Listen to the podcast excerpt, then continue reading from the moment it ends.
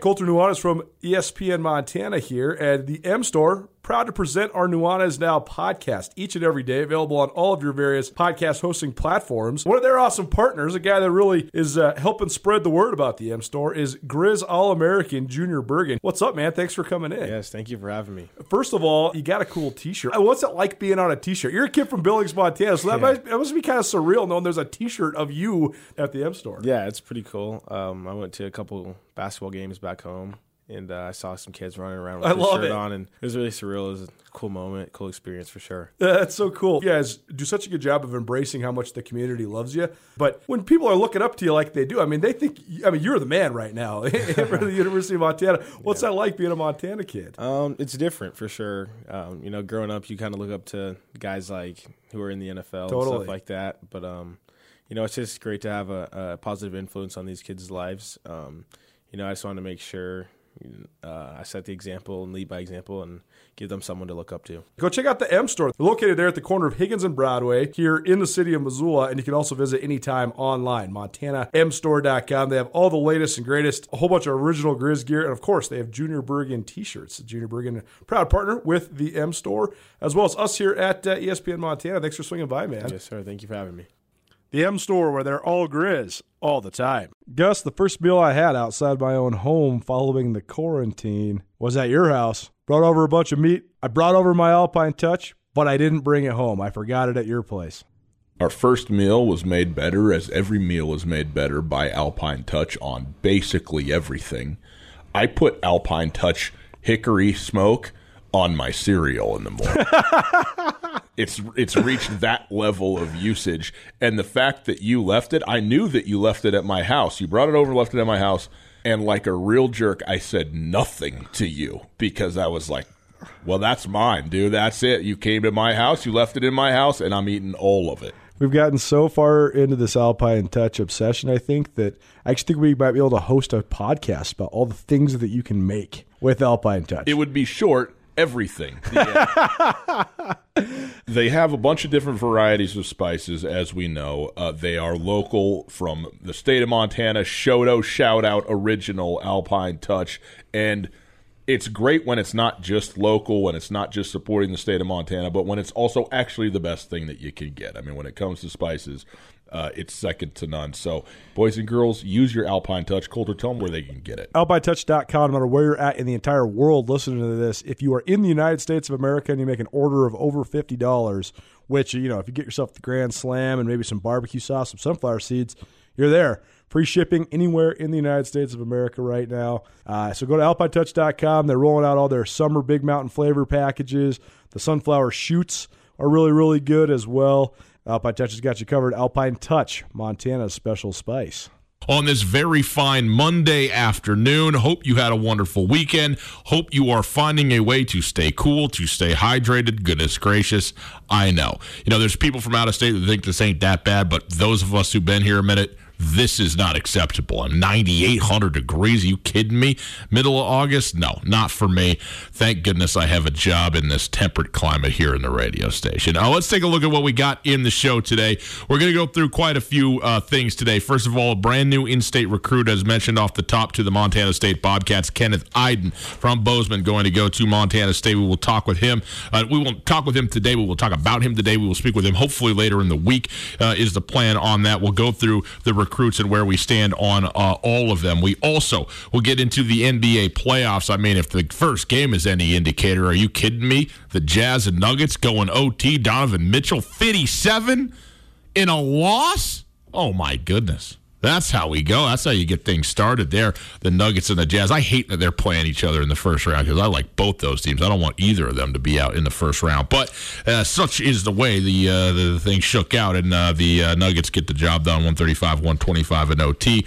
Toronto and Brooklyn playing as we speak. We'll bring you updates uh, throughout the show here. And also, we will send you for some uh, live basketball action tonight. Dallas Clippers, game one of the Mavericks Clippers series. That's an exciting one. So we will get into that. Bryce Sterk. he has been cut by the Miami Dolphins, but he has been signed by the Cincinnati Bengals. So uh, even without anything happening, some things happening. So there you go. We get uh, Bryce Sterk moving around, and Travis Jonsen was cut by the Bucks as well, uh, be after suffering a slight groin injury. Uh, so uh, again, an injury never you can't be you can't be deep on the on the depth chart, deep on the totem pole, uh, and get injured. It just is just what it is. It, uh, and if it happens, you generally aren't sticking around. Dante Olson, by the way, is still with the e- Eagles, so uh, we'll see uh, how he's able to go. But good that he is still uh, with them. So there you go. That's the show we got for you today. We'll get into all of this and more. Uh, if you would like to call, you can do just that 361 3688. All guests join us via the Rankage Brothers RV phone line. You can text that line as well 361 3688. And if you would like to listen live, you go to our website 1029ESPN.com, 1029ESPN.com. You listen live all the time on the stream thanks to our friends at Opportunity Bank. Opportunity Bank, your local bank, your opportunity. Hi, Colter. Go on, guys. Would you like your microphone on? There. What's up, Gus? Sorry, sorry. Uh, so very much is up. I, I don't even know where to start. I will have you start. However, you look fabulous. You went. Really, I think you, I look terrible. first of all, almost everyone thinks that they themselves look terrible. We're our own harshest critics. Sure, Uh, I also except I've in my been, case. I've always been ugly my whole life, so I know exactly how No, to make myself no. look less ugly. No, no, no. It's a great skill. This is a great look for you. The beard is very low. It doesn't even look like it was done on accident, and it looks great. It wasn't. Uh, accident. so we will. but Uh. I've, I've had so many accidents at this point. I know how to uh, remedy it quickly. Now, here's the great irony. Our friend Reese, who has been working production on this show and doing some tech stuff for us, uh, is uh, pinch hitting up front at the front desk today. So he's not even on the show, but it's worth it because he is a part of the show. Happy birthday to Reese. Happy birthday, Reese. 20 years old today. He was born in 2000. Man. I mean, consider that. Something, huh? Well, Anyway. I mean, I think the cliche is, man, I wish I was 20, but I don't. I wish I was born in 1965. I know. I know you do.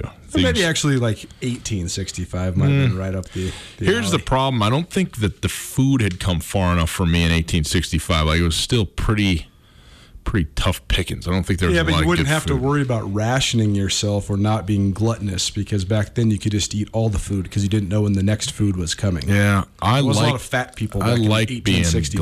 gluttonous. You I- do. oh yes. And you're also a carnivore, I know. so you could have eaten all that. nice food. Omnivore, even I'd go for all of it. Put the put the ice cream right on the salad for me. Uh, all right, uh, Colter, let's get into this. We've been trying to start this thing with a little bit of fun. It's our book buddy. of the day club. What book have you selected for us today? I don't even know if you're allowed to say this on the radio, but it's called "The Whore of Akron." One man's search for the soul of LeBron. James. Way to hesitate. This was written by Scott Raab, uh, who's a longtime journalist that is a native of Cleveland.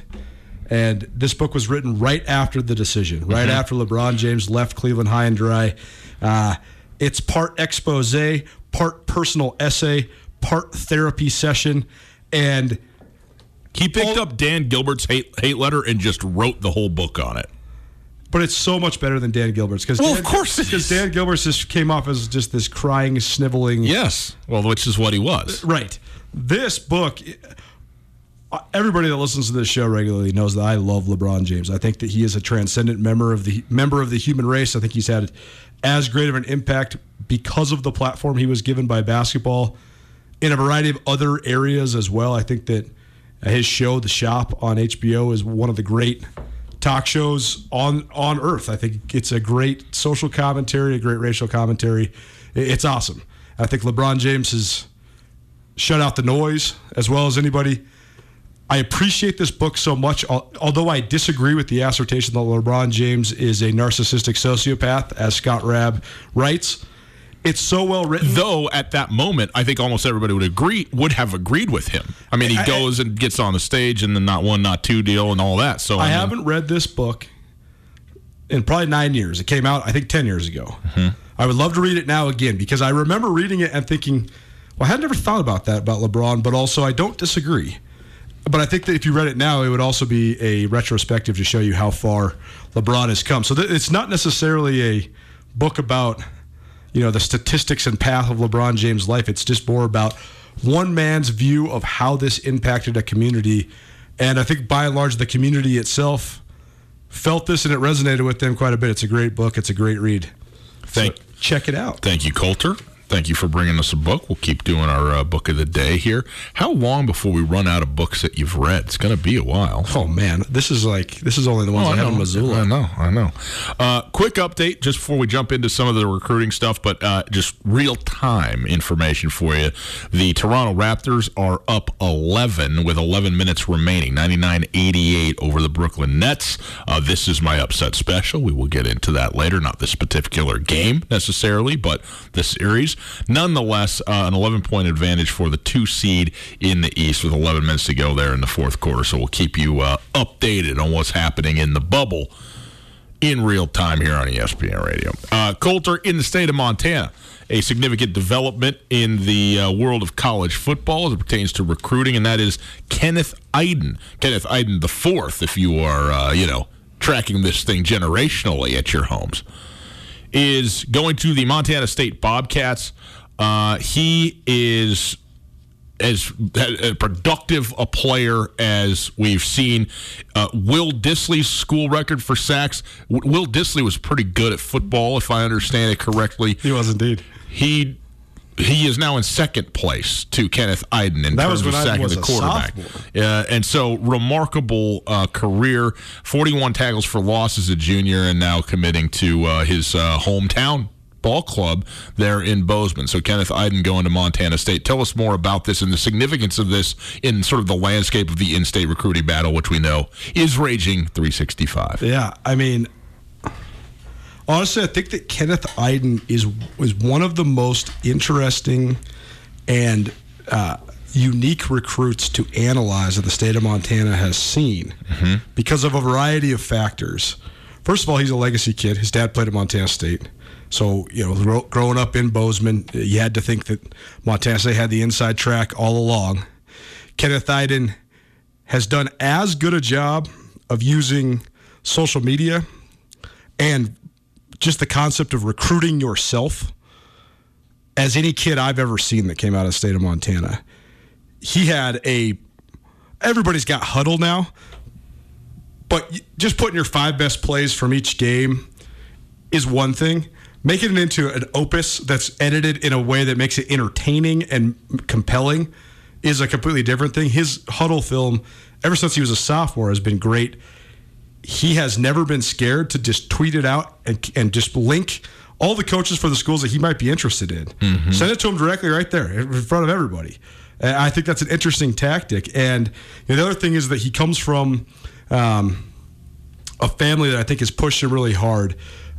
I'll tell. I'll actually tell him this story when he's on the show on uh, later on this week. But I used to work at the front desk of the Ridge Athletic Club in Bozeman, which is a, a mega gym that had you know ten thousand plus members, great personal trainers, great everything. I mean, it wasn't just a gym; it was like an athletic training facility, a ton of the high school. Average Joe's? It, it was kind of like Globo Gym. Yes. Uh, the but th- but there was a there was a group of guys that the the strength coach at Bozeman High at the time, Sean Beckett.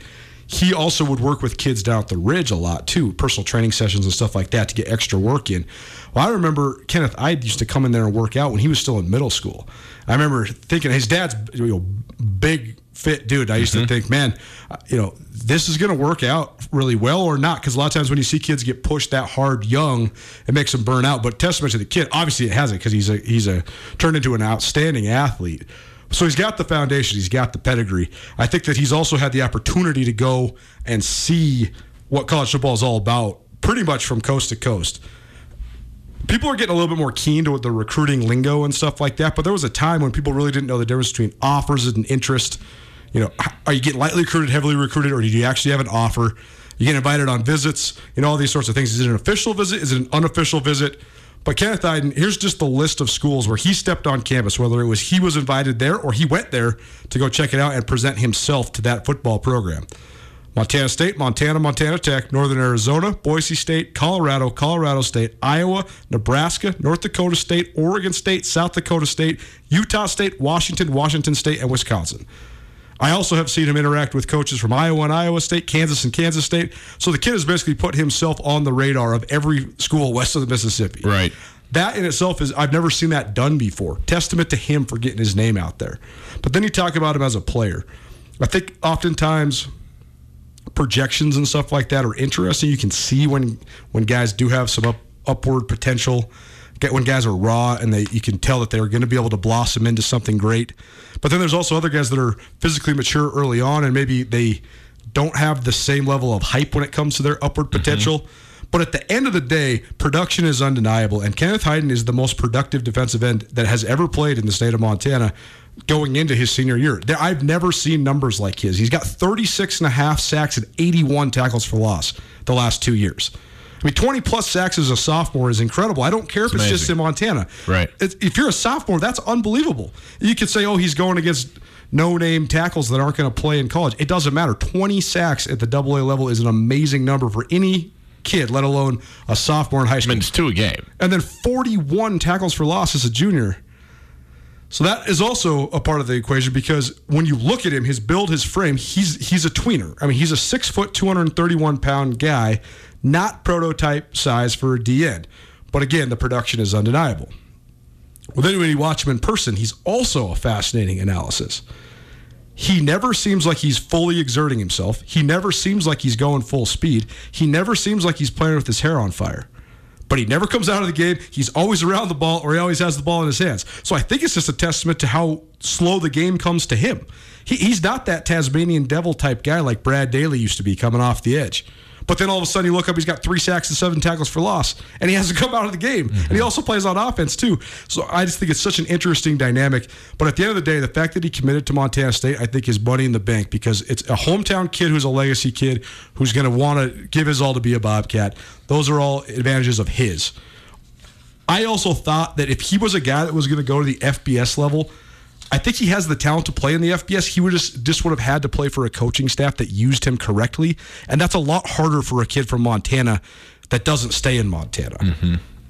I just don't know what position he'd play at the FBS level. I really, you can play D end at 6'1", 230 in the FCS. I don't know where you play in the FBS because I, I, just think that even if you have the ability, coaches will just out recruit you. That'll be a 6'4", 250 pound guy in front of you every recruiting club. At Blackfoot Communications, we're experts at keeping your business technology up and running. From networks and security to communications and 24 7 support, our team works with you to understand your technology demands, then deploys the right solution for your unique needs. Whether your company is just starting out or is looking to take the next step, Blackfoot is here to help. Call 866 541 5000 or visit goblackfoot.com slash business. Blackfoot, connect to more. So let me ask you this because we talk about how how often it feels like I think this used to be the norm. I think it's less so now, but coaches have a scheme that they want to run and they got the players that they get and then they figure out how to use them within that scheme rather than you see what players you're able to recruit and obviously you can recruit a certain type of guy to a scheme and that's yep. I mean that's that's the ideal but how much more often it feels like coaches are are sort of dedicated and believing in what it is that they want to do schematically mm-hmm. instead of looking at what their guys might be best at and allowing them just to go do that. Yeah. But also it comes that that comes to some extent as a criticism and it is and it certainly would be to me at the NFL level. Yeah. But I think that it's easy to forget you got a hundred dudes who you can't spend all the time in the world with any time that you want to because of NCAA regulations and so on and so forth. If you're a head coach over the course of the first two or three years of a redshirt season, your undergrad or your your your uh, uh, you know lower level freshman sophomore seasons, certainly the time to grow into what you're going to be as a football player and develop the skills that maybe a coach wants you to have is there, but also it's hard to do to sit here and go, okay, it's easy in one instance to go, this kid, he's this tall, he's this high, this is what he does well, this is what he would be best at. It's really hard to do that 50 times over and then put the puzzle together and say, this is what we as a team are going to do. This is the vision of that because I know he'll do that great. He'll be a compliment to this guy. He'll be a third compliment to this guy. He can get off the edge, but he can't drop. And we can and we can make it all work with this, you know, with these assets, and to come together as a coaching staff and and a, a head coach sort of being the CEO of that and try and make that go is an unbelievably hard thing to do. And again, in the offseason, maybe you got four hours a day, only two of which are in like a weight room setting, and the others in like a classroom setting. Then eventually you get on the field and you got you know maybe a month, and then you got your 15 spring practices, whatever it is. But sometimes it's easy to sit on here and go, well, why don't you just use the kid properly? And in in in, in instances certainly they, you know, we've seen plenty of instances where kids are not being maximized in terms of what they could be. But also, I do recognize uh, is that's a that's a huge huge task to pull off, and I think all, all the coaches at Summerville are trying to pull that off. But you have to you have to be the conductor of the orchestra, right? I mean, you have to be able to see the Winwoods and the brass and the percussionists all together happening, and not everybody can do that. In fact, very few can do that. Yeah, now you got my wheels spinning when it comes to the, the two programs in state in the Big Sky Conference. Um, I think that one place that Jeff Choate has grown so much at Montana State, when he first got to Montana State, particularly when you're talking about their defensive front seven, they're running the same scheme at Washington that Washington ran. At Washington, you can recruit these very specific guys to play these very specific positions. Like you can go out and get yourself a Danny Shelton, the most prototype nose guard you can find. Right at Montana State, that's good. You got you got to find somebody that can play that spot. Like Chase Benson does not look like a nose. Chase Benson's kind of like a three tech slash a strong end type guy. Mm. I mean, he's like 6'4", 260. He's not the little spark plug guy. You know, every once in a while you will get a Tucker Yates, which is perfect for you. But a yeah. lot of other times, you know, I think that year one, Choate would have never played Derek Marks on the inside. Year four, he does play Derek Marks on the inside. I mean, Derek Marks is not even bigger than me. He's like 6'3", 230. Two, I mean, probably 250 by the time his senior year was done. But the flexibility allowed them to then, like you're saying, you know, guys have production even if they're not playing their prototype spot. If you harken back to the first tenure of Bobby Hauck, I thought one of the things that they did the best, and we talk about the kind of simplicity of their defensive scheme back then. You can run a simple defensive scheme when you have better talent than everybody else, especially in the secondary. And there was a point in time where, you know, Montana, when they had Trumaine Johnson, Jimmy Wilson, Colt Anderson, and Shann Schillinger, you got four guys about to get drafted in the NFL. So you can do a lot of stuff when that's your secondary. Um, but I think that the two things that Coach Hauck does so well uh, is give young guys an elevated opportunity that has nothing to do with scheme. It has everything to do with effort. Like, look what they did with Jacob McGoring last year. And the redshirt rule, I think, now is going to cater to what Coach Hauck likes to do in that phase, too, because McGoring got to have a redshirt and still had four sacks. Right. But when he came in the game, there was no responsibility. You're not holding the edge. You're not sealing the gap. You're not, you know, whatever get the quarterback. That's it, effort. And that's where when it when the Grizz had it rolling from Joe Glenn into Bobby Hauck, that's where they were so brilliant because they would just roll their young guys in on third and long they don't have to know anything. They don't have to know anything. Just yeah. get after yeah. it, and that's how those guys then would get groomed and make a name for themselves. And you always saw for the Grizz like that third or fourth D end would always have half a dozen sacks. No, no real other production, but they would always be right there. And then when they got their turn, learn the scheme, then they become all Americans. Guys like Mike Murphy. But I think that Bobby Hauck knows that, especially with front seven players, so well. But Jeff Choate has come such a long ways in that as well. And um, I, it'll be really interesting to see what this what Eiden becomes because sometimes you get put into a box, even no matter how productive you are. I mean, I remember when Brad Daly was coming out of Helena Capital High School and he was going through this. I mean, Brad Daly came to Montana State as a partial scholarship guy, maybe even a walk on. Decided he didn't like the college life, so he left the program, went and worked on the oil fields for a year. Came back, basically begged his way back onto the team. Now, let's just pause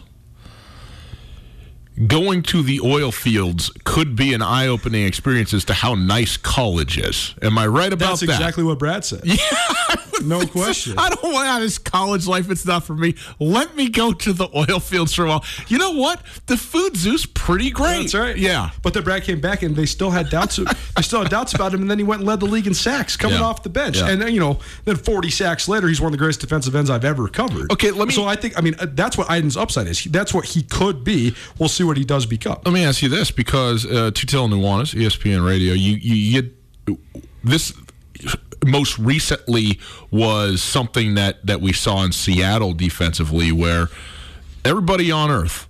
The other team, them fans even knew what Seattle was going to do defensively. They ran their base and they just did their thing, and they had, you know, and you know, Richard Sherman's going to be on the, the weak side or whatever it is, yep. and that's just they're on the left side, I guess, is the way that, that they set it up. And then and then then they're just going to go because they got better players than you got who are perfect for what it is they're trying to do, and they don't think you can do it. To some extent, San Francisco's in that same boat now. I mean, they just got the dudes that can just win one on one all the time. At the FCS level, it's really hard to do that. Uh, to just have guys that are just better than everybody else in front of them. But if you can do it, you don't have to be overly complicated, especially defensively, in what you do and still be very, very successful. That said, Bobby Hauck goes to San Diego State and works with Rocky Long and picks up a very, very, I don't know that it's complicated, but it is a very atypical defense. And I think it is complicated to some extent. But it's not in my opinion, right, he's not bringing this in to hide deficiencies because no. personnel is a problem. He like we've seen this thing work and work really well. And last year, I thought Montana's defense was for the most part pretty lights out. Yeah, and it's going to be interesting to me to watch a team who has the potential over the next couple of years to be personnel wise better than basically everybody that they go against, most of the teams that they're going to go against, mm-hmm. and running a scheme that is going to be so odd as we've covered quite a bit to prepare for from an offensive standpoint. And this defense, man, could could roll people. It seems to me from the two pronged, we're just better than you flat out, and you aren't really sure what in the world's happening with our five high shell and three safety look. That's the base, you know, defense that we run out of. I think the initial implementation of this defense was tr- strategic because I think that there were some certain spots that Montana really lacked personnel wise. First and foremost, interior defensive line. Hmm. And this scheme ha- gives you the ability to have less interior defensive linemen on the field. I think that in the long term, it's easier to recruit to because it's just easier to find linebacker slash strong safety bodies than it is to find interior defensive linemen that are elite athletes. And it, it just is. There's just a lot more six foot two, 220 pound guys out there than there is six four, 290 pound guys. It's just a fact of the matter. Yeah. Especially Montana, too, because, I mean, there's great, always going to be great linebackers in Montana, mm-hmm. great safeties in Montana, you know, great athletes that are kind of just rovers playing high school football in Montana that you could develop into either one of those things. But I agree with you. I think that moving forward, it's going to be fascinating to see what Montana does because on one hand, I think that the scheme is catered to modern day football quite a bit. I want to see what the scheme looks like when they have really good corners because they've only been adequate at best at corner mm-hmm. the last two years. I want to know what they look like if they have lockdown guys. I think the couple of the transfers they brought in could be that. How does that help them diversify the scheme? How much right. more pressure can you come with? That's always been the thing. You know, I always talk about Craig Paulson's defense under Bobby Hauck the first time around was pretty simplistic in nature uh, because of the talent that they had, but they always would find a way to bring an extra man to pressure the quarterback. What does the raise uh, the, the, rise level of talent in the secondary do for that element of things? But the other thing that I I'm so interested to see is it is really hard to find the 6'4", 300 pound guys to play at this level. Bobby Hauck never wanted that.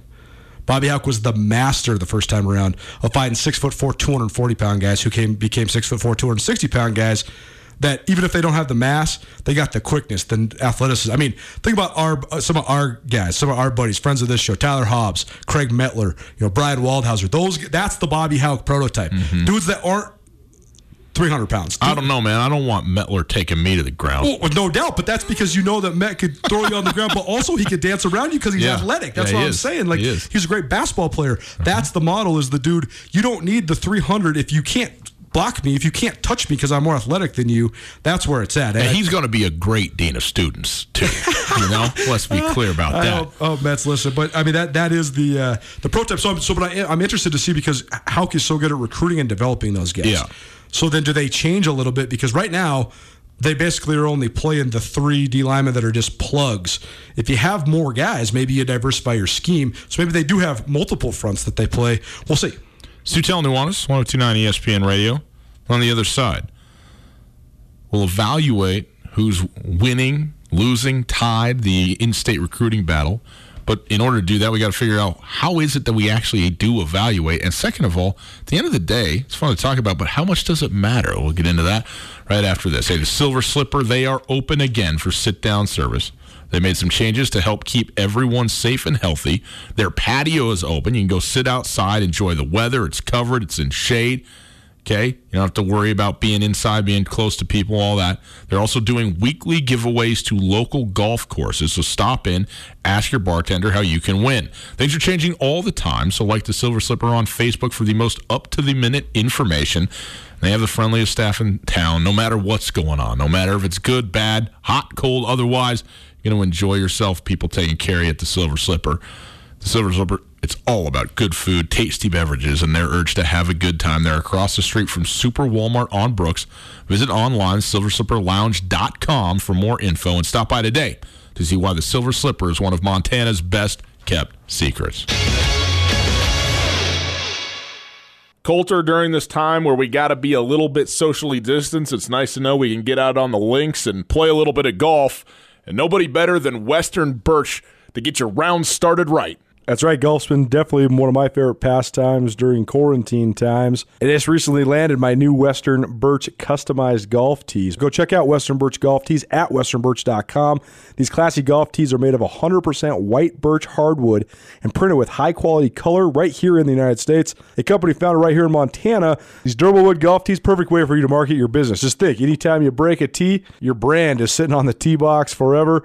You can hand them out to your clients, your buddies, your golf partners, whoever. Great way to earn top of mind awareness while also playing a sport we all love. Again, you can check out all the cool designs online at westernbirch.com. Add your logo on a thousand of any of their tees for $150 delivered to your door. Give them to clients, friends, watch them get impressed by the quality of the look of a simple golf tee and by your creativity. Give Western Birch the opportunity to show you what they're talking about. Email and ask for Chad at info at westernbirch.com, info at westernbirch.com, or follow on Instagram and Facebook, westernbirch.com. What's what's going on here? I mean, the birthday boy doesn't come in to do his thing. So Tommy sits back here, who's been here since before any of us were here, and now we got no music. I told you, I'm used to sitting back and raking in the cash. I'm done pushing these buttons for you guys. Had my first feeling of enthusiasm and excitement in months. Just Tommy's in the back, thinking I'm going to get some new slick jams. You know, the irony is and uh, nothing. the only way to not have music is by pushing buttons. Like if you literally sat back there and fell asleep, we would have music, but no music. It's okay. Tommy, you're new. You know, it's it's your first day back. It's been days and days since you've been in here, so we'll we'll extend you a very little bit amount of rope because you did put up screens in here. You moved all the cables out. You put a graphics package into our computer. I mean, you don't need to have the music. I It's okay. distinctly remember it turning 2000 from 1999, and Mrs. Flanders kept like messing this up. After we came back from school, and she'd like, right, we have to read the date along with her. So January, whatever, 1999. Oh, I made a mistake, and she grabbed the eraser and erase it and write 2000. You know, with yellow chalk or red chalk or blue chalk. I don't even think Reese knows what a chalkboard is No, or has been in a no chalk chance. using classroom. Which is why he's great here. He helped me fix a mouse earlier. You know, back in the day, you go back 40 years, fixing a mouse was a job for a veterinarian. It's Tutel and Nuanez, 1029 ESPN Radio. Uh, Colter, we uh, we went through just sort of some broad stuff. Obviously, the, the big news again Kenneth Eiden is committed to Montana State out of Bozeman High School. Uh, and so we have the list here of in state recruits. Is actually all the recruits. that have gone. Okay, all the recruits, but we want to focus in on the in-state guys. I think specifically, uh, and where they've gone. And so, give us the total in terms of the numbers and and uh, you know what which each. Uh, what, what what kids have gone to what school in terms of the total? Because right now Montana State has about double the in-state recruits that the, the University of Montana has. Yeah, so Montana State, Kenneth Eiden's the seventh uh, in-state commitment, or excuse me, the eighth in-state commitment, uh, and the twelfth commitment overall.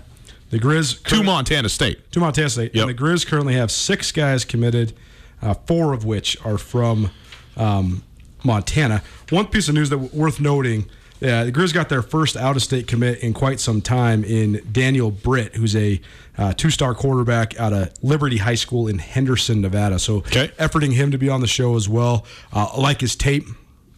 One thing I find the old stomping grounds. Yeah, I mean, yeah, that. Bobby Hauck has connections in all Sure. those Vegas places. You know, as, as does a lot of the staff. I mean, Chad Germer's recruited down there because he was at UNLV. Kent Baer's recruited down there because he was at UNLV as well. So they all have connections down there in the Vegas area. And actually, this is a funny thing to say, but Las Vegas is really under recruited.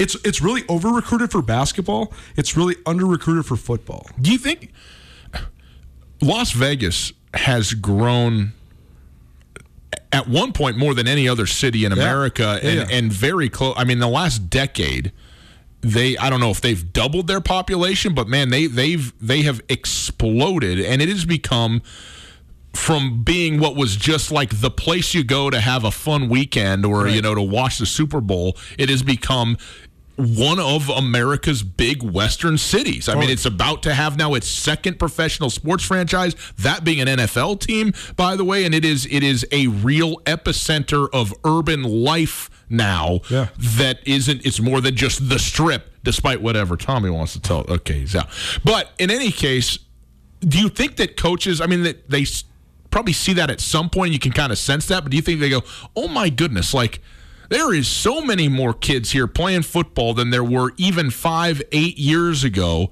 and there's not that many more coaches taking a look at this Yeah, I mean, I think that it, there's a lot of factors that go into it too. Not only is it a rapidly growing city, but it's a good weather climate, so you can practice and play outdoor sports like football year good round. in quotes The, the other thing that's interesting too is because of the money from the casinos, teachers get paid better in that area, in Nevada, period, but in Las Vegas especially, than almost anywhere in the country. And there's also no income tax in Nevada, so you're gonna actually attract some of the best teachers in the country. A lot of times, that's gonna translate then into coaching too. Yeah. So there's there's such a the, I, the underbelly of Vegas is is something that I don't know if it's as strong as it once was, but it did have such an infiltration into sports even until recently. I mean, there was the huge scandal at Findlay Prep for basketball. Um, Bishop Gorman. I mean, the the whole there was a lot of mafia No, I back you. I and I mean, Yeah, yeah. you know, Tony Sanchez went from a high school coach to the UNLV coach after after Bobby Hauck, and it was because of some pretty influential people in Las Vegas with some weird ties. So I don't know. We'll see. We'll see how it evolves. But Daniel Britt looks like a pretty good one. I also think it's um, fun to watch the type of quarterback Bobby Hauck has been recruiting because uh, he's got a new mold. He used to really like the Craig Ochs, Josh Swagger type guy, six three, six four, pocket passer. The game's evolved. Bobby Hauck has evolved. I think that's one thing he deserves a ton of credit for. Empowering his coordinators uh, to have much more diverse and unique schemes than what they ever ran here first time around under Coach Hauck. But they, they're putting a high priority on. We don't really care how tall you are. We want an athlete. Yeah. And they have multiple athletes in the program now, and Daniel Britt looks like another one of those. But back to this, the, the docket here. This year in the state of Montana, I think there's, uh, I think the top kids are a little bit better than they have been in the past, and I also think it's a deeper class in the state of Montana than it has been in quite some time. I think there's a lot of factors to it. We'll actually get into that later this week.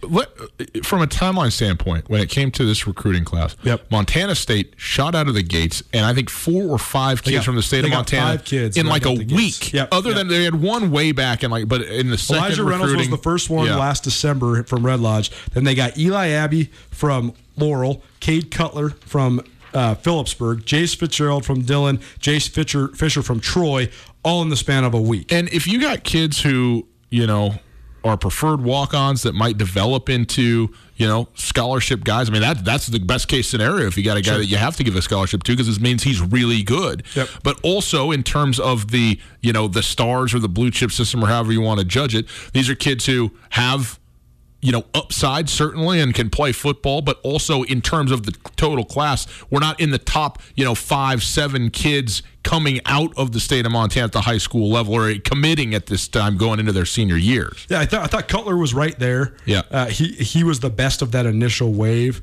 Um, Jace Fitzgerald's a good get just because his dad played at Montana, but the family allegiance has shifted to Montana State. That's a whole different story for a whole different radio show. But his bro, obviously, Jace Fitzgerald's brother plays at Montana State currently. Uh, but but you're right. The, the big pawns in this recruiting game, the first strike was Jace Klusiewicz Right. from Frenchtown via Sentinel committing to Montana. So although the Cats got this big group of five, the Grizz struck back and struck in a big way by getting Klusiewicz. But then the Cats were able to swing back and they got Neil Daly. We actually actually something we kind of glossed over because it was when we were gone on vacation. How Neil, dare we. Neil Daly is a great player. He's a three star recruit. The kid is a really good athlete, though. People in Missoula will remember him because he was a state placer, maybe even the state champion in the high jump. He, he definitely was in the mix for a state title in the high jump as a sophomore at Missoula Sentinel.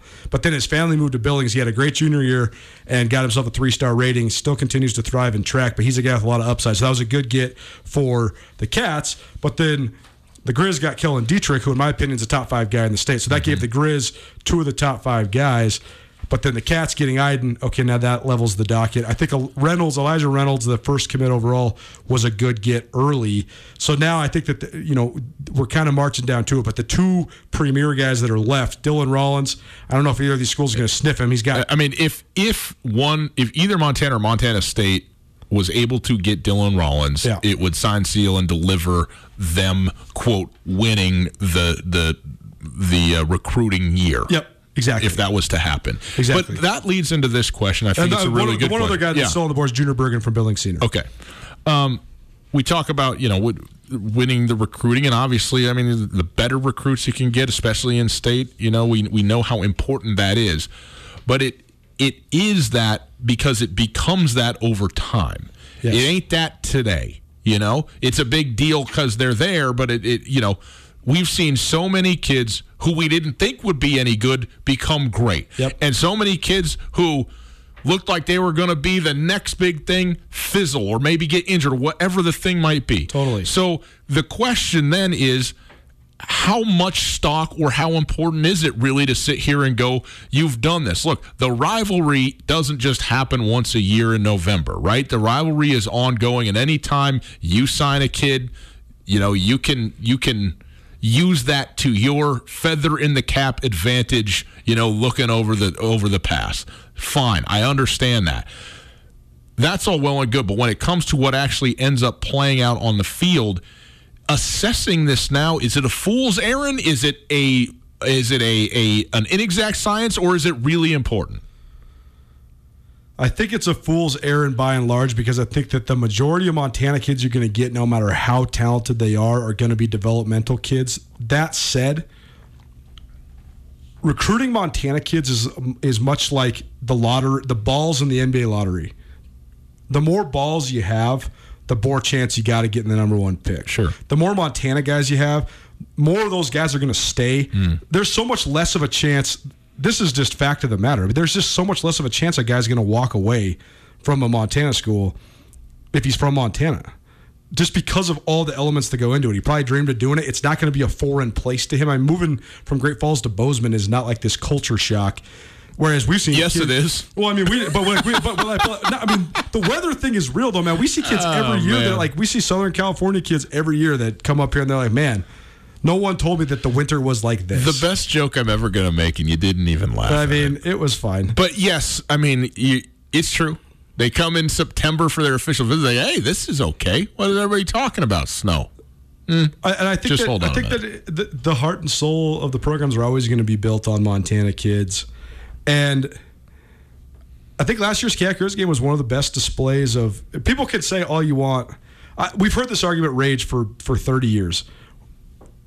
Some fans will say, "I want the best kids." Period. I don't care where they're from. They're all going to become Grizzlies. They're all going to become Bobcats, no matter what.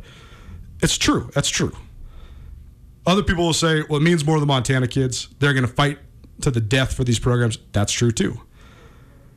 Just so much of it comes down to the priority you put on the rivalry game. Because I do think that the number one game it gives you the biggest advantage in is the rivalry game. I thought Montana State won the rivalry game last year handedly because guys like Mitch Brott and Josh Hill and Brayden Konkol were just they were not going to lose that game. It was the biggest game of their lives, and they played like it.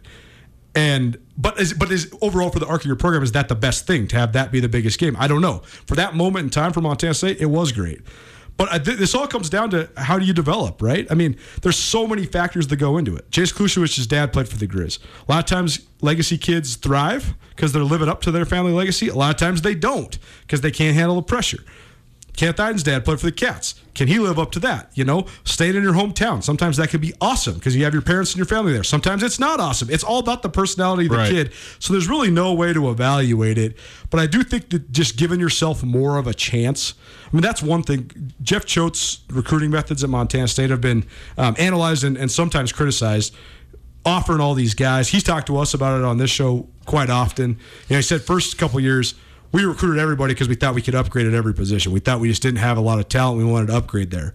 But the other philosophy he's had for uh, quite some time now is that you just recruit a bunch of offensive and defensive linemen because then it doesn't hurt you so bad when you miss. You recruit a bunch of corners because then it doesn't hurt you so bad when you miss. I mean, we've hardly talked about the attrition in Montana State's cornerbacks position, right? Even though they've had tons of talented guys either get hurt or not work out or leave the program. I mean, most programs, if you lose guys like Jalen Cole and Darren Gardenhire and Najee Hale and the the the uh, the, the the Gibson twins. That kills you, but they didn't. Now they, they still have two all league corners because they recruited highly. But it's the same philosophy here with Montana kids. You have a better chance of more kids sticking around and developing and blossoming if you just have more of them. But that said, I, I still am not ready to declare Montana State the winner of this yet. Montana State has a lot more chances. They got a lot more balls in the lottery. But I do think that a couple of the kids the Grizz have gotten are incredibly talented kids too. And I do think that it's a real hard, it's a much harder scenario at the FCS level when bringing a bunch of kids in, you there is a separating line between the having a scholarship and you don't have a scholarship. And I know that you can do kind of split scholarships and that kind of thing as well. So okay, it's not just you have or you don't, but yeah, what eighty three of them, the FBS level, 85. or eighty five, excuse Yeah. me, eighty five of them. Yeah. I mean, outside of like your freshman, everybody's on full scholarship, man, on those football teams. You know what I mean? So you can not only you can you afford to, but you are able to just bring in everybody you want. You have to bring in kids that really want to be there. That's again why the Montana thing is so important. That aren't on scholarships that have to work to earn that thing. But you have to be very, very uh, skilled at how you assign those things Sure. as you go too, and that's a big part of it. Well, and and that's uh, we. I was talking about this with a couple guys who played for Coach Hauck over the weekend, and that was one of the brilliance of Bobby Hauck is he was so good at identifying the guys he knew would be pissed that they weren't on full rides, and then make sure they weren't on full ride for a semester or a, or a year. And have this full ride out of state, a lot of times transfer guy over here to motivate them. That's how you get Sean Lebsack. You, I mean, you, Sean Lebsack's double A player of the year two years in a row, billing scab. You say, we're not going to give you a full ride, prove it to me. Well, then by the time Sean's a third year sophomore, he's a first team all league player, he's the captain of your defense, and then you're giving him a full ride all day. Yeah. But you motivated him with all these other guys. But that, Coach Hauck's so good at, at identifying the guys who can handle that, who use that, not, oh, poor me, I'm not getting my, the love I need. Instead, saying I'm going to go win that spot. We'll see if it continues to work in this second era, uh, but that that's definitely an interesting dynamic. It's gone final in the bubble. The Toronto Raptors, uh, Raptors a 24 point win over Brooklyn, 134 110. Uh, so we will get into uh, that and just starting the Philadelphia 76ers and Boston Celtics. We'll cover that. But next, we may talk about Sean O'Malley, but we also got a interesting text, a good question on the text line we'll get to 361 3688. You want to text in the show, you're welcome to do that. And then, um, uh, you know, maybe your thoughts get read on the air as well. So we'll go to that here right after this. The Silver Slipper, they are open again for sit-down service. They made some changes to help keep everyone safe and safe and healthy. The patio is open, so enjoy the beautiful weather outside and go sit, enjoy socially distanced, spaced, great food, great beverages. They're changing all the time. So go to the Silver Slipper Facebook page, like it there for the most up to the minute information. They're also doing weekly giveaways to local golf courses. So stop in and ask your bartender how you can win. They have the friendliest staff in town, whether it's 100 degrees, whether there's a pandemic, whether it's perfect in the world, everybody's going to be happy in there. So go enjoy yourself at the Silver, Silver Slipper. It's all about great food, tasty beverages, and their urge to have a good time. Across the street from Super Walmart on Brooks, they're on the south end of Missoula. Visit the silverslipperlounge.com for more info and stop by today to see why the Silver Slipper is one of Montana's best kept secrets. At Blackfoot Communications, we're experts at keeping your business technology up and running. From networks and security to communications and 24 7 support, our team works with you to understand your technology demands, then deploys the right solution for your unique needs. Whether your company is just starting out or is looking to take the next step, Blackfoot is here to help. Call 866 541 5000 or visit goblackfoot.com slash business. Blackfoot, connect to more.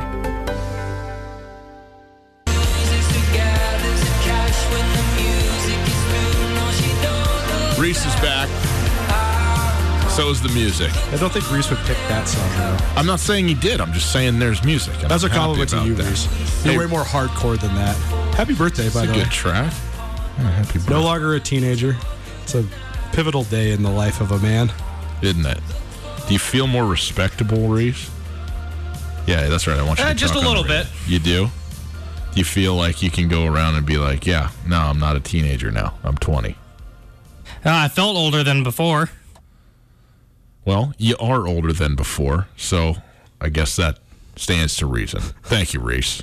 Excellent work. I asked him what he's doing for his birthday. Uh, going home, eating dinner, going to bed. Okay. Well, that's why he has a nice job because Yeah. he's not floating the river drinking 30 beers like two other people that work on this show would have been doing. Tommy would never do that.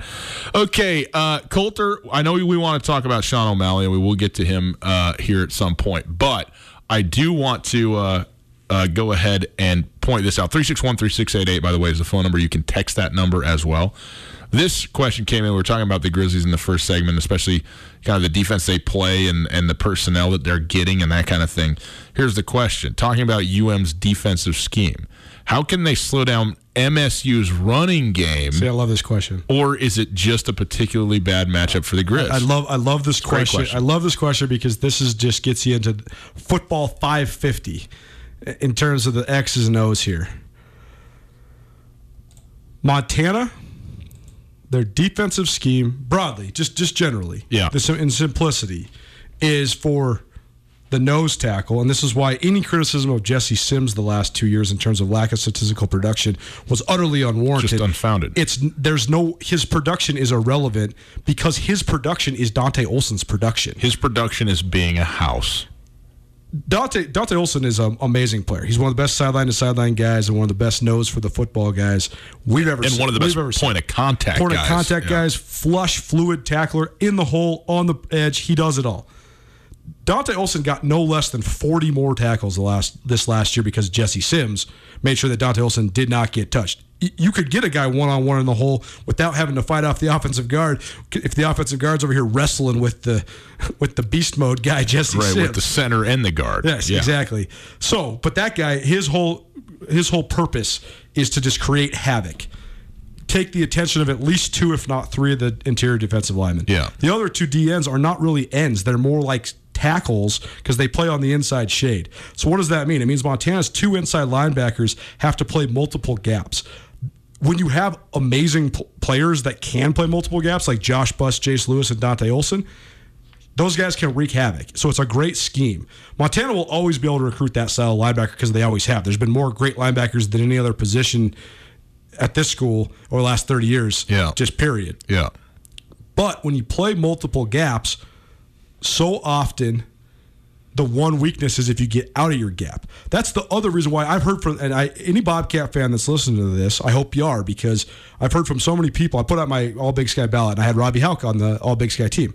I got multiple emails saying, "How could you possibly put him on the team?" These are from Bobcat fans. The kid is out of position. He he's not gap sound. He's terrible in coverage it's a fundamental misunderstanding of the scheme. And also, quite frankly, most of those Montana State people will probably only watch Robby Hauck in the Cat Grizz game, and that he was exploited in that specific game. You think there might be another reason why they No doubt. But, Maybe thought but less let's, than but they let's should be, have. But let's be clear. In Montana's scheme, Robby Hauck is essentially the third linebacker, not the free safety. Yep. He's the best open field tackler in the league now that Brayden Konkol's not in the league anymore, but he was one of the two best anyways. So okay, this this brings us then to what's the strength of Montana's defense? It's the aggressive downhill nature that the two inside linebackers and the one roaming free safety can play with. You also have to have diverse and skilled athletes at the other safety spots. I think that Josh Sandry didn't get enough credit for what he did do last year that maybe wasn't showing up in production because he has to take the whole wide side of the field a lot of times. He's got to be that extra, you know, if, if somebody cuts back and Hauck's not there, he's got to be that dude. But anyways, those three guys, the whole scheme is built on them being hyper aggressive, coming downhill, smashing the ball carrier at the point of attack. By and large, they did it phenomenally. They, they can Montana can change its pre-snap stuff so much too that it throws quarterbacks off. So even though those guys are almost always first step forward, they don't get that exploited in pass coverage. Every once in a while you might, but that's just college football in a nutshell mm-hmm. in the modern day era. Mm-hmm. You go against Montana State though. What does Montana State do offensively? First of all, they run more pre-snap motion and more strange and unorthodox formations than any other team in the league. They also run gap scheme on their offensive line. So the play is developed to to to unfold slowly. That's why you have to have awesome running backs with awesome vision, and that's what their number one priority in recruiting running backs is. That's why Isaiah Ifanse is so good. He's not that fast. He's just incredibly powerful and has unbelievable vision. Logan Jones is fast and has great vision. Lane Sumner, fast, great vision. So when you talk about then you implement the zone read elements of Montana State's offense, combined with the gap scheme up front, combined with the pre-snap motion, that's where they have so much success in the run game. They have every defensive player in the Big Sky's head spinning before the snap. Well, then you factor in that Montana's whole thing is coming downhill at you. And then you factor in that Montana prepared heavily for Troy Andersen in the Wildcat run game, and that didn't happen. Mm-hmm. And then you factor in heavily that quite honestly, Montana State just they baited Dante Olson and Robby Hauck into getting out of gaps, and they had some gap scheme stuff that they'd never run all season long to just kick those guys out. And when you do it and you execute it, it's money. I mean, it doesn't matter how good you are. You can be Dante Olson. If you get blindsided by Mitch Brott in the hole, you're not making the tackle, and that's what happened so much last year. It really is a, a, a true matchup um, inequity Montana State would would rather play the scheme that Montana runs than any other scheme in the league. That said, there's no way that there's not going to be adjustments, right? That's the chess match. It's well, not going to continue like this forever. And, and, look, man, last year was uh, was a shocker. The, the, that football game to any, I think to everybody. I mean, I, I don't. If you told Jeff Choate 48-14, he would, he would have said absolutely not going into that game. You and I think that the narrative around the state was that the Grizz were going to roll. I think you and I gave the Cats a lot more credit than a lot of people, other people did. But I, I still agree. I think well, it was it was a complete surprise that it was like that. That it, that it goes that way, and and if it's going, if any almost any game. I mean, let's put it like this: any game where the teams are are equitable in terms of the skill and the players that they have, which Montana, and Montana State happily are. Yeah.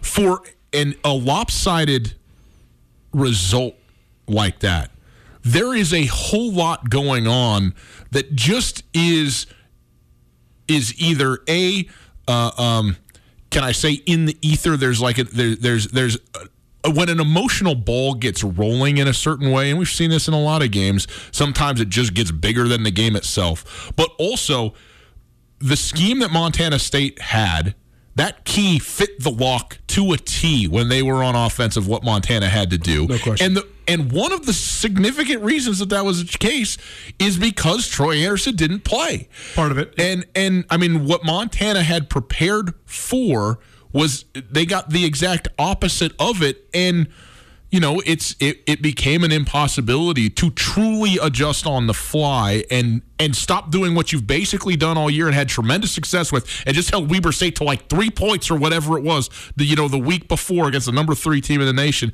and that's just the way it was. It was it was unbelievable, it was eye opening, and it was anomalous. And if you go back to two years ago, yeah, Montana State won the game. How they win it on a goal line stand on the last play of the football game. I mean, it was one of the great games in the history of the rivalry. Yep. So this isn't about oh, this you know, Montana can't stop the cat run game. That's that was true this last you know this last year sure. in the one game you know, and and that matters because they only got one shot a year at it. But I also don't think that that is. I'm not prepared yet to say, well, the matchup just doesn't favor Montana. Although if there's a matchup, let's put it like this, they're much better prepared for other types of offenses than for Montana State. So it's not an ideal matchup in certain ways, but it's not just like, oh, well, Montana can do whatever they want all the time on the ground. Though, what I mean, what are we what are we at? Three hundred yards Oh, it was close to 400 yards. In- had- but in- in the last two straight- games, was it four, four- four straight games? Montana State's rushed for over 350. but uh, it, against Montana. Against Montana. Okay, so there you go. But of course, uh, that's what they do, right? that's what they do. You you can rush for 350 if you only throw twice, but you're still not supposed to win that game. And Montana State did four years ago. the uh, the other thing that the Cats did the last couple years, but specifically last year, is rather than game plan and scheme to avoid Montana's best players, which is what almost everybody does across the board in all of football, they went Sure. right at them. Hmm. That that I don't think that anybody was prepared for that. The other thing that we've always seen in the Cat game, at least in my 25 years observing and covering it, is that the games where the line play hits a stalemate early always become slugfests. They're always close games. If ever one line starts knocking the other one off the ball, that seems to manifest itself more than any other game of the year. We saw it in 2014 here in Missoula. The Cats had a great offensive line. Quinn Catalano was a first team All League guard. JP Flynn ended up being an NFL guy. Mitonga Takai and Zach Wagner wrecked those guys. Wrecked them to the point where Jake Bluskin threw five picks because he was getting hit so much. Mm-hmm. It was the same thing, but on the opposite side last year. Montana's young defensive linemen, I thought, were one of the secret ingredients to their success last year.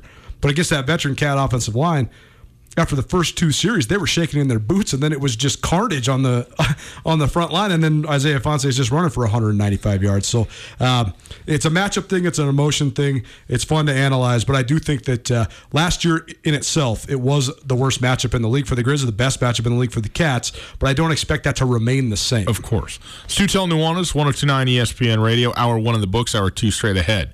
Two games down in the first round of the NBA playoffs. We'll tell you what happened and get you set up for my upset special, which went exactly the way I expected. That's right. Next.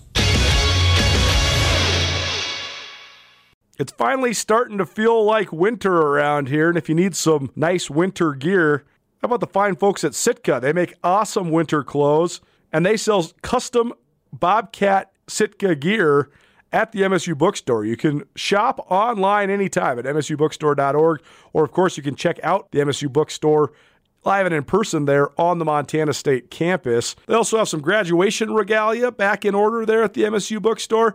They have an awesome American Indian Council selection as well. Visit on campus anytime you need blue and gold, or visit online anytime, anywhere. MSUbookstore.org. MSU Bookstore, your best place for blue and gold on game day or any other day, located there on the Montana State campus.